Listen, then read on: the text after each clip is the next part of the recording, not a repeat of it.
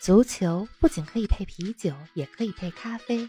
足球不只是感性欢呼，也有理性分析。足球不只有皇马、巴萨、梅西、C 罗，也有不为人知但值得歌颂的球队和球员。足球不只是九十分钟的体育比赛，可以贯通世间万象，纵横五洲四海。足球小世界，世界大球场，一杯咖啡的时间，陪你聊足球，但不止于足球。听众朋友们，大家好，欢迎来到二零二一年的第二期足球咖啡馆。从今天开始，我们的足球咖啡馆正式改为每周四早上更新，每周一期。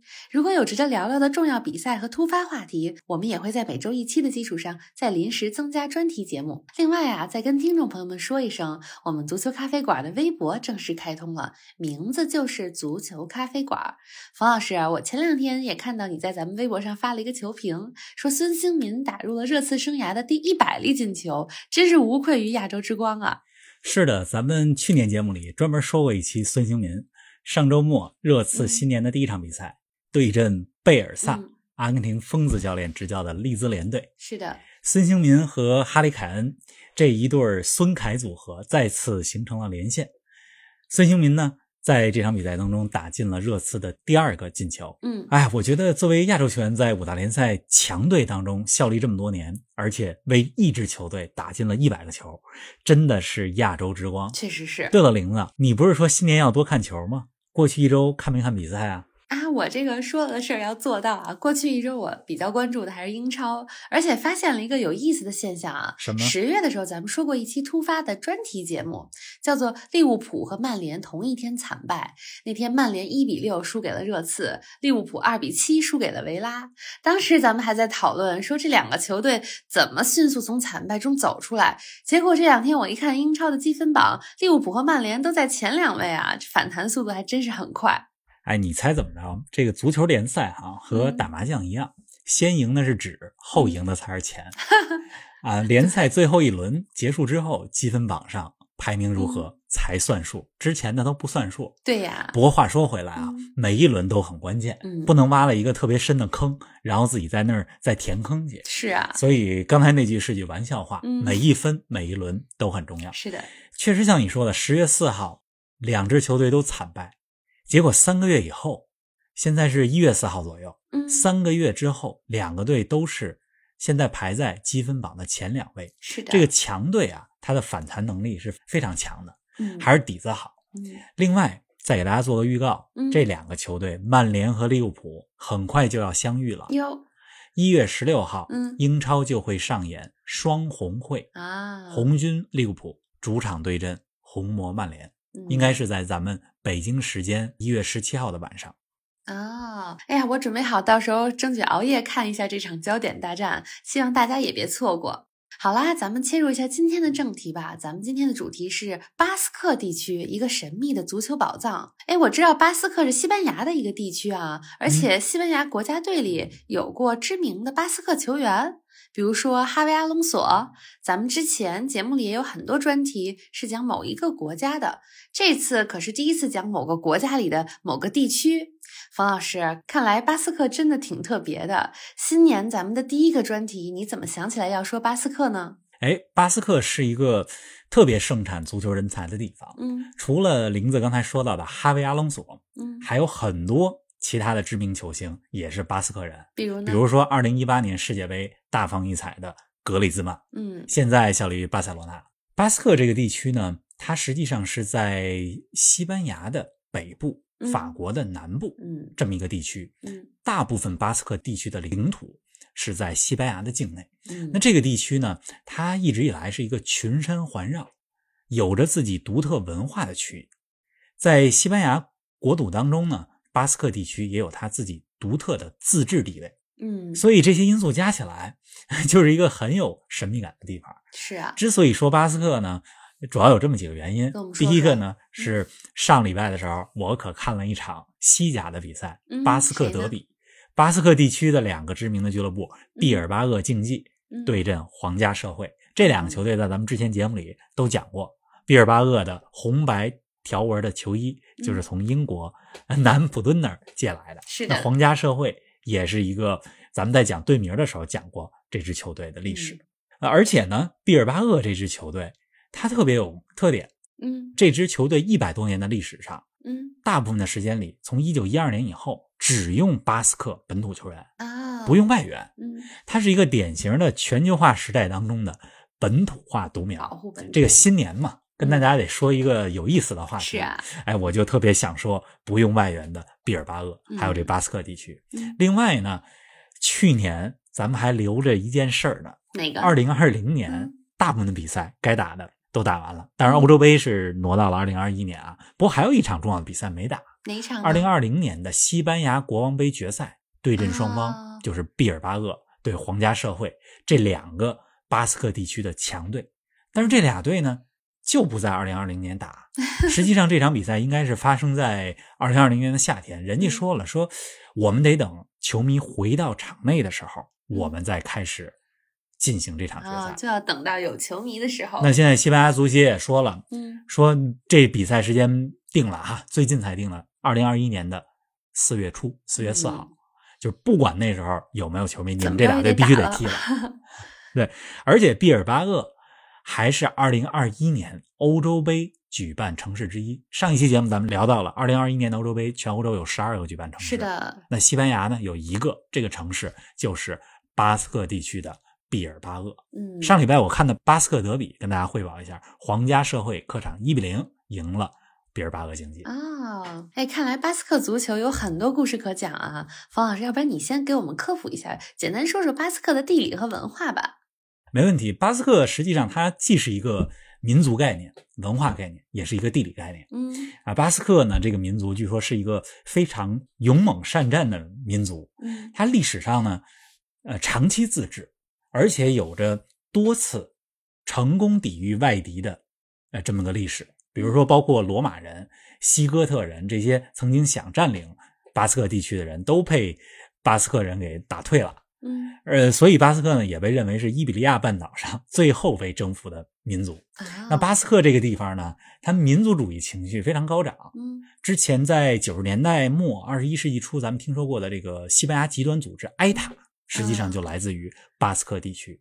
当然了，这个西班牙国王他也得安抚这个边疆区域嘛，对吧？巴斯克也是少数民族，是的，所以一直采取一些安抚政策，嗯希望让国家政府和这个地区之间的矛盾能够逐渐化解。据说在九七年的时候，还曾经把这个国王的小公主嫁给过巴斯克的小伙。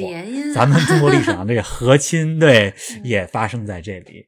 嗯嗯，巴斯克这个区域哈、刚才咱们讲到了一个球员格里斯曼，嗯格里斯曼其实他是法国人，啊，嗯，所以咱们如果说西班牙的巴斯克，其实这是一个伪命题。嗯巴斯克实际上它横跨了西班牙和法国的两个国家，啊，在西班牙境内包括了巴斯克自治区和纳瓦拉省这两个区域，在法国的南部还有一块也是巴斯克的区。域。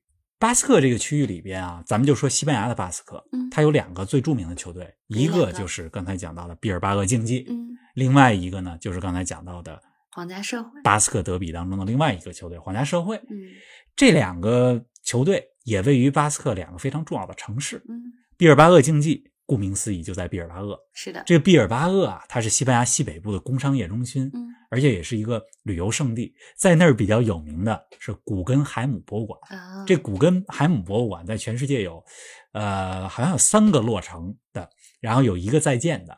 呃，比较有名的就是纽约的古根海姆，但是在嗯毕尔巴鄂也有一个古根海姆博物馆。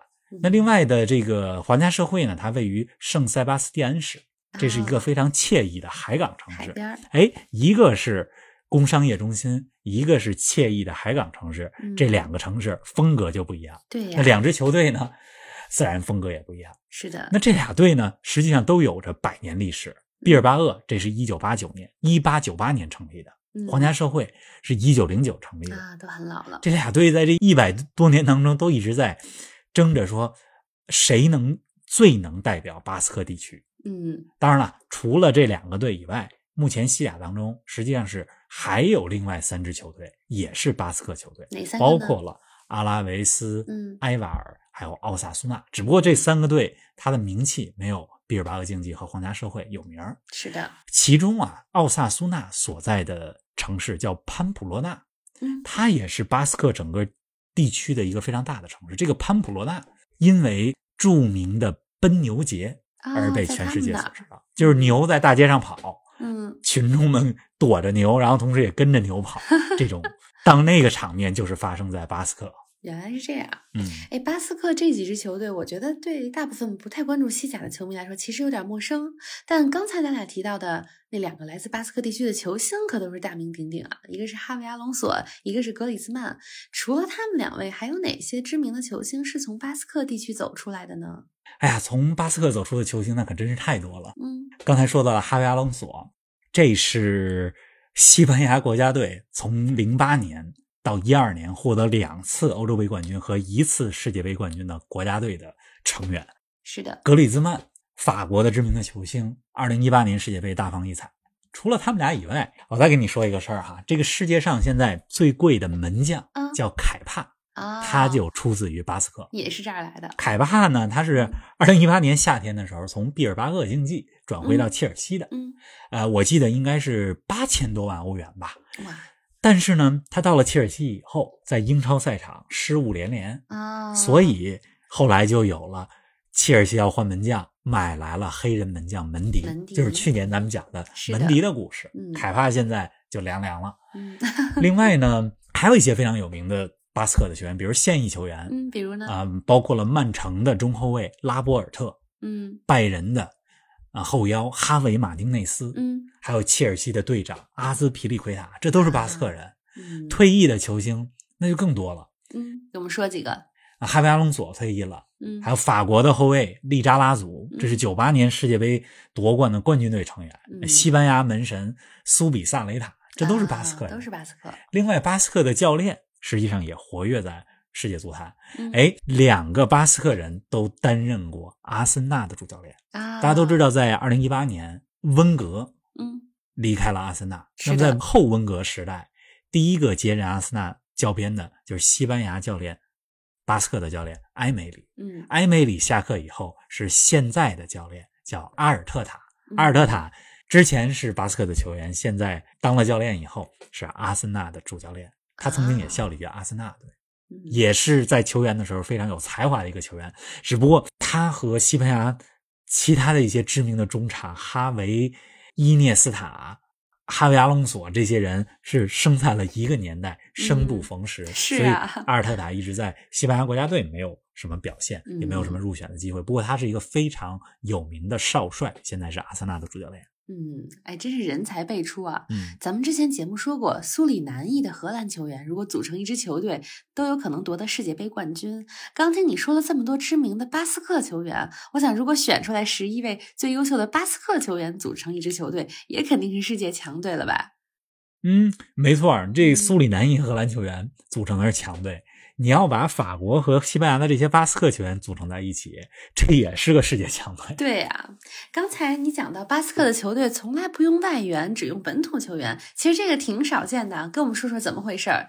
是不是因为他们本土球员已经太优秀了，没有必要引进外援啊？哎，这个一直不用外援的球队，实际上指的是毕尔巴鄂竞技。嗯，他们呢不止不用外援，连西班牙其他地区的球员都不用，就用巴斯克球员。嗯这支球队呢，实际上它是在一八九八年建立，一八九八年到一九一二年期间用过外援，只不过从一九一二年以后就没有再用过外籍球员。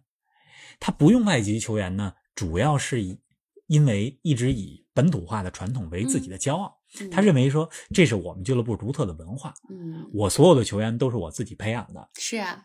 好苗子出来以后，进入到我的一线队当中，自己留着，对吧？我而且这支球队都由巴斯克的球员组成，也最能够代表这个地区的文化。确实是。但是如何定义一位球员是巴斯克球员，这个也随着时间的变化也有不同的规则。嗯，例如现在毕尔巴鄂引进的这些球员，嗯，它就不仅限于是西班牙的巴斯克地区，也包括了法国的巴斯克地区。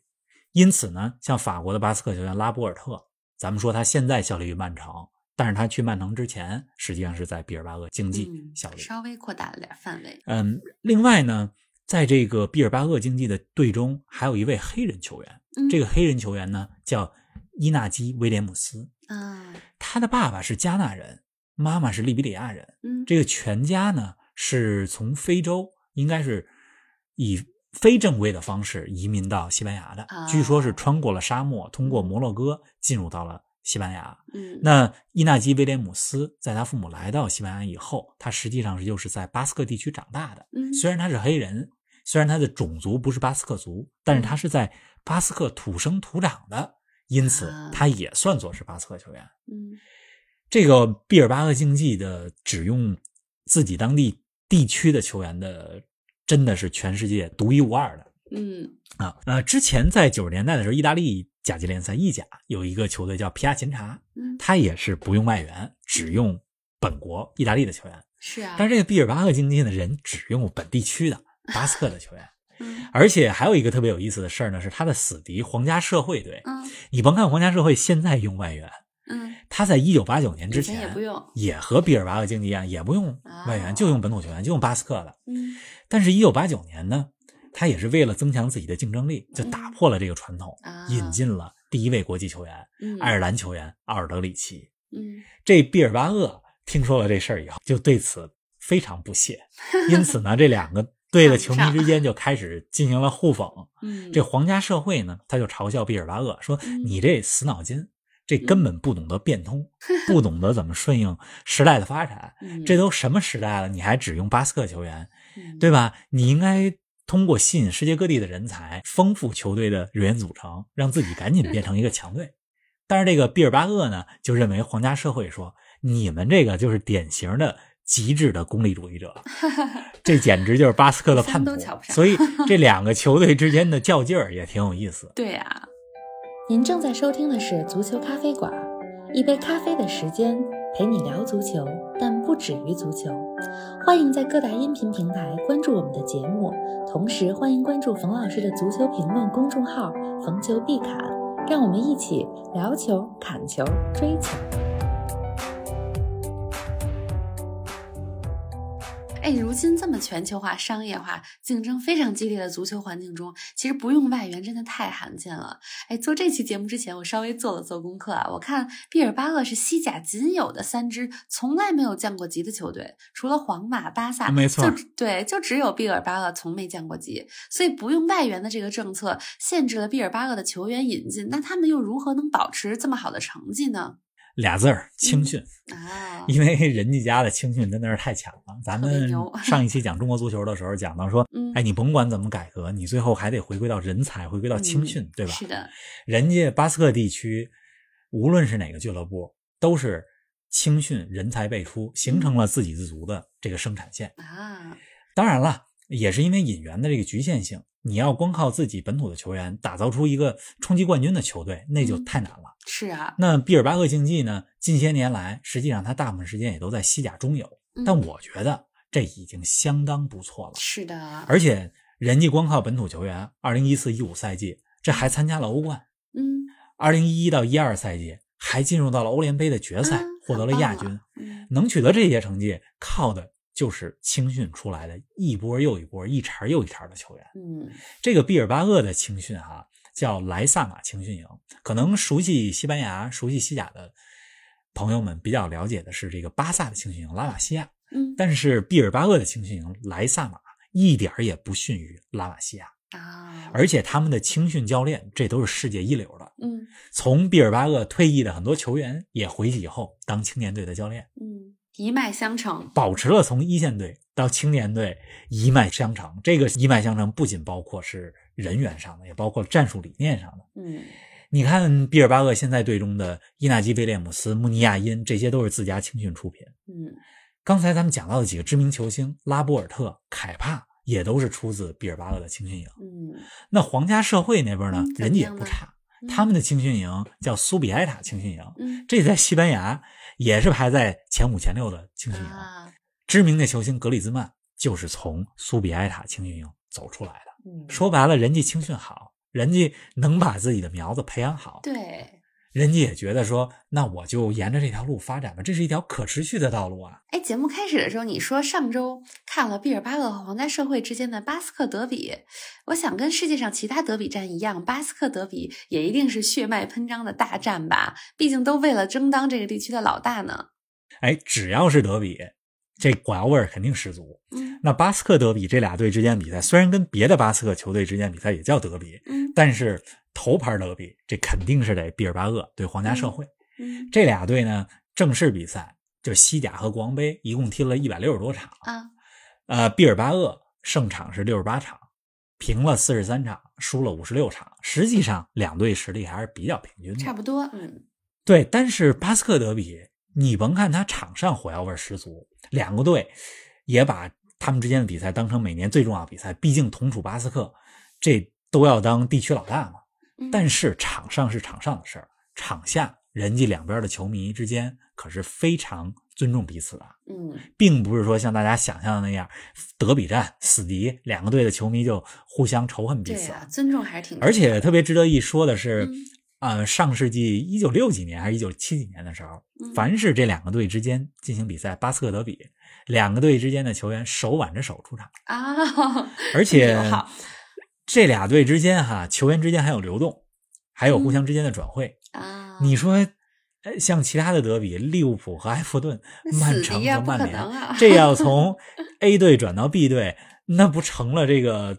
叛徒或者人民公敌了，对吧？从宠儿变成公敌，是的。但是人这俩队还不是这么回事你像，毕尔巴鄂现在史上最贵的引援，嗯，伊格诺马丁内斯，他就是从对手皇家社会那儿买过来的。嗯，这个巴斯克有一个非常著名的足球历史学家叫阿兰苏比亚，他就说过，他说毕尔巴鄂和皇家社会都是巴斯克的儿子，所以两个队呢，这个既是德比战。也有共同的认同感，也有很多人说说这俩球队啊，因为巴斯克是少数民族，跟 西班牙的这个政府对着干，所以有人就说说这俩队对于西班牙或者说对于马德里的。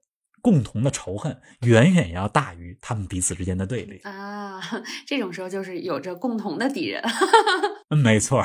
对我觉得你描述的这两队之间的关系是挺理想的德比对手了。场上一定要争当第一，场下呢虽然有互嘲，但是又非常的互相尊重。嗯，可惜啊，这个世界足坛我看大部分德比战都不是这样的。毕尔巴鄂和皇家社会百分之九十九估计都不是这样的。对啊，毕尔巴鄂跟皇家社会作为两支能够代表巴斯克地区的。球队，那他们在历史上有什么辉煌战绩吗？冯老师，你给我们讲讲，有没有一些让你印象比较深刻的？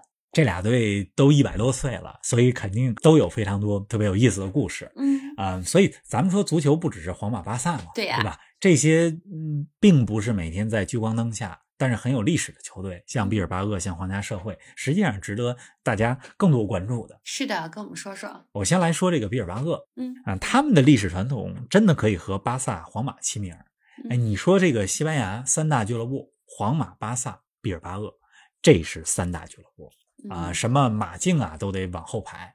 这毕尔巴鄂在西班牙又叫竞技队。你看西班牙一大堆叫竞技队的，但是你要说就叫竞技队，不加上前面那个。其他的称呼，这竞技队第一个想到的就是毕尔巴鄂竞技，而不是其他的竞技。嗯，这毕尔巴鄂竞技呢，一共获得过八次西甲的冠军，嗯，二十三回西班牙国王杯的冠军。像你刚才说的，和皇马、巴萨一样，他们从来没降过级，厉害。嗯，毕尔巴鄂历史上最传奇的球星吧，就是萨拉。嗯，呃，他是西甲历史射手榜上的排在第三位，排在前两位的是现役球员梅西和 C 罗。啊，对，所以你看，这个史上个人射手榜前三位也被皇马、巴萨、毕尔巴鄂的球员占据。是啊，这皇家社会呢，嗯，在历史上呢，获得西甲冠军数量稍逊一筹，嗯，只获得过两次西甲冠军，而且都是在八十年代初。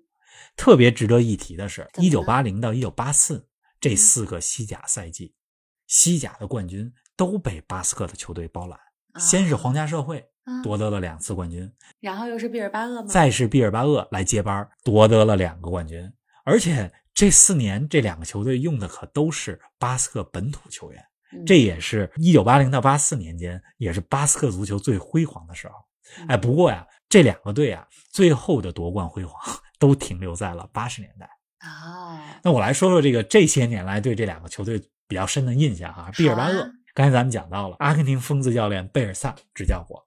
那印象深刻的比赛必须是贝尔萨执教他们的时候，二零一一一二赛季欧联杯，毕尔巴鄂最后获得了亚军。他们在晋级决赛的路上，可是两回合五比三淘汰了弗格森时期的曼联。哎呦呵！而且在这两回合比赛当中，首回合在老特拉福德。嗯，客场三比二战胜了曼联啊，带走了胜利，还带走了三个客场进球，非常厉害。而且踢出来的足球的风格也是非常漂亮。我是呃，当时是支持曼联的嘛，对吧？现在也是曼联的球迷，但是那场比赛，我觉得比尔巴鄂真的太值得拥有曼联球迷的掌声了。是的。那我对皇家社会印象比较深刻的时候呢，是这个二零零二零三赛季，当时呢，他们获得了西甲的亚军。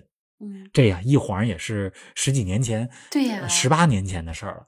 当时这支皇家社会的队中，前场有着三叉戟：土耳其前锋尼哈特，嗯，南斯拉夫前锋科瓦切维奇，这是前锋组合。中场就是在他们俩身后的，就是皇家社会或者说巴斯克地区近些年来最大的球星哈维阿隆索，非常好的阵容。这哈维阿隆索在皇家社会效力过之后，又去了哪些大俱乐部呢？嗯，来说说。去了利物浦，跟随利物浦见证了2005年伊斯坦布尔奇迹，逆转 AC 米兰夺得欧冠。后来又去了皇马，后来又去了拜仁，就这么一个知名的球员。嗯，对。哎，听你聊着聊着，不知不觉咱们节目又到尾声了。最后，冯老师，你再给我们说说，像这个赛季当中的巴斯克球员和球队有没有什么值得关注的？皇家社会这赛季表现的非常好，嗯，赛季初的时候一直在西甲排榜首。当然，最近状态可能有点低潮，不过我还是挺看好皇家社会，说不定这个赛季能够重返欧冠。他们队当中呢，有几个本土青训出品的巴斯克球员值得大家关注，比如像奥亚萨瓦尔啊，这都进入了西班牙国家队啊。还有其他几个球员，比如苏维尔迪亚、嗯，埃罗斯通多、苏维门迪等等，好几个都是自家青训出品。大家有时间的时候可以看看皇家社会的比赛，踢的还是挺漂亮的，而且。呃，在英超效力过的曼城的功勋球员大卫席尔瓦回归西甲，加盟的球队就是皇家社会啊。那毕尔巴鄂呢？嗯，怎么样呢？这几个赛季成绩比较一般。嗯，但之前说过，他们是现在欧洲足坛里边五大联赛里边最独特的球队啊，只用本土球员，所以也值得大家关注。而且毕尔巴鄂和皇家社会，咱们节目开始时候说到的，留在二零二零年还没完成的。西班牙国王杯决赛，这我可是非常期待。日子已经定了，今年的四月四号。嗯，这既是巴斯克的德比大战，两个球队必须得决出一个冠军来，也是巴斯克的荣耀。嗯，毕竟在西班牙最重要的杯赛国王杯当中，最后决胜的两个球队都来自巴斯克地区，这是多么光荣的一个事儿。对呀。总之，我觉得巴斯克是一个特别神秘的，给我印象就特别有斗志的一个区域。嗯，那么从足球上来看，他们的球员也非常的有天赋，一波又一波的球员从来没有断过。是啊，我去年去的西班牙，但是没有去巴斯克地区。当时我离开西班牙的时候，我就说，下次去西班牙，我已经想好去哪了，就是去毕尔巴鄂，一定要去那边看一看，以及去皇家社会所在的圣塞巴斯蒂安去看一看。嗯，对呀，四月份这场西班牙国王杯的决赛，我也是非常期待。一是像你说的，它是德比大战，而且我也期待着那个时候是不是可以有球迷在场上观战了，那就是太好了。那咱们期待着下一期你给我们带来一个新的主题，咱们下一期不见不散。下期不见不散。